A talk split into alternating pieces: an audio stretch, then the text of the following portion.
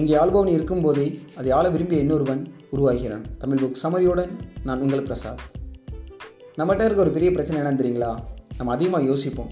ஒரு செயலை செய்கிறதுக்கு முன்னாடி ரொம்பவே யோசிப்போம். இதை பண்ணால் என்ன ஆகுமோ அதை பண்ணால் என்ன ஆகுமோ அப்படின்னு. பட் அந்த செயலை செஞ்ச பிறகு அது அந்தளவுக்கு பெருசாக நம்ம பாதிச்சிருக்காது.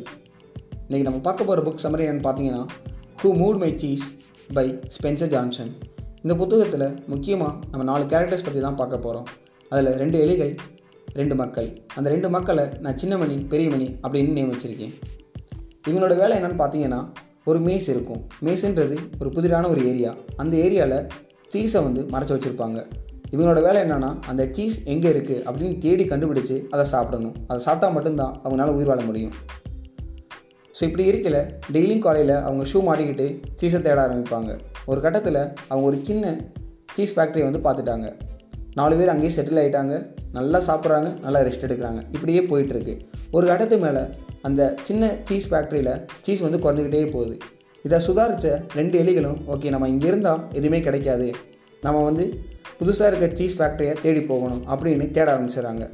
சின்னமணி பெரியமணி அங்கேயே இருக்காங்க. நல்லா சாப்பிட்றாங்க நல்லா ரெஸ்ட் எடுத்துகிட்டு இருக்காங்க. ஒரு இடத்துக்கு மேலே சீஸ் ரொம்பவே குறைஞ்சிருச்சு. சின்னமணி பெரியமணிட்ட என்ன சொல்கிறாருன்னா பெரியமணி நம்மளும் வந்து அந்த எலிகள் மாதிரி தேட ஆரம்பிச்சிருவோம். இல்லைன்னா நம்மளுக்கு ஃபுட்டு கிடைக்காது அப்படின்ற மாதிரி. அதுக்கு பெரியமணி என்ன சொல்லுதுன்னா இல்லை இல்லை நம்ம இங்கேயே இருப்போம். சீஸ் வந்து மறுபடியும் அவங்க இங்கே வந்து வைப்பாங்க. நம்ம சாப்பிட்டுட்டு நல்லா ரெஸ்ட் எடுத்துக்கலாம். அப்படின்ற மாதிரி சொல்லுது. சின்னமணி ஓகே அப்படின்ற மாதிரி சொல்லிடுச்சு இப்படியே நாட்கள் போயிட்டுருக்கு. ஒரு இடத்துக்கு மேலே சீஸ் இல்லை. அண்ட் சின்னமணி சொல்லுது பெரியமணி நான் இங்கேருந்து கிளம்புறேன். என்னால் வந்து பசி தாங்க முடியலை. நான் தேட ஆரம்பிக்க போகிறேன் அப்படின்ற மாதிரி சொல்லுது. அதுக்கு பெரியமணி என்ன சொல்லுது? நீ போகணும்னா போ. நீ போன பிறகு கண்டிப்பாக வந்து அவங்க சீஸ் இங்கே வைப்பாங்க. நான் சாப்பிட்டுட்டு நல்லா ரெஸ்ட் எடுப்பேன் அப்படின்ற மாதிரி சொல்லிடுச்சு ஸோ சின்னமணி சீஸை வந்து தேட ஆரம்பிச்சிருச்சு. இப்படியே தேட தேட. சின்னமணி உடனே வந்து சீஸை கண்டுபிடிக்கலை. அது தேட ஆரம்பிக்குது. அது ரெண்டு நாள் ஆகுது மூணு நாள் ஆகுது. அதனால் பசியும் தாங்க முடியல. அங்கங்கே சின்ன சின்ன சீஸ் சீஸ் வந்து கிடைக்குது. அதை சாப்பிட்டுக்கிட்டு அப்படியே வந்து போயிட்டுருக்கு ஒரு கடத்துக்கு மேலே என்னாச்சுன்னா சின்னமணி ஒரு பெரிய சீஸ் ஃபேக்ட்ரி வந்து பார்த்துருச்சு.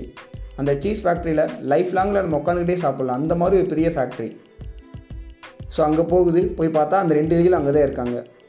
ஸோ சின்ன மணிக்கு ஒரே குஷி. ஏன்னா பத்து நாள் ஆச்சு அதை சாப்பிட்டு. போய் நல்லா சாப்பிடு. சாப்பிடும்போது தான் அவன் ஃப்ரெண்டை நினைக்கிது. பெரிய மணி என்ன பண்ணிகிட்டு இருப்பாரோ? அவர் சாப்பிட்டாரா இல்லையா? அப்படின்ற மாதிரி. அண்ட் பெரிய மணி இன்னமும் அங்கேயே தான் உட்காந்துக்கிட்டு பசியில் துடிச்சிட்ருக்காரு அந்த ஒரு ட்ரீம் மாதிரி க அந்த மாயை கனவு வருங்கள சீஸை வந்து கனவாக நினச்சிக்கிட்டு சாப்பிட்ற மாதிரி.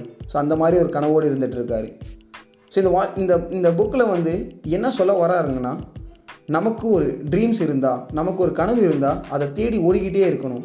நீங்கள் உட்காந்துக்கிட்டு நான் இந்த அச்சீவ் நான் வந்து பெரிய பிஸ்னஸ்மேன் ஆகணும் நான் வந்து பெரிய செலிபிரிட்டி ஆகணும் அப்படின்னு நீங்கள் உட்காந்துக்கிட்டு யோசிச்சுட்டு இருந்தீங்கன்னா உங்களால் கண்டிப்பாக ஆக முடியாது.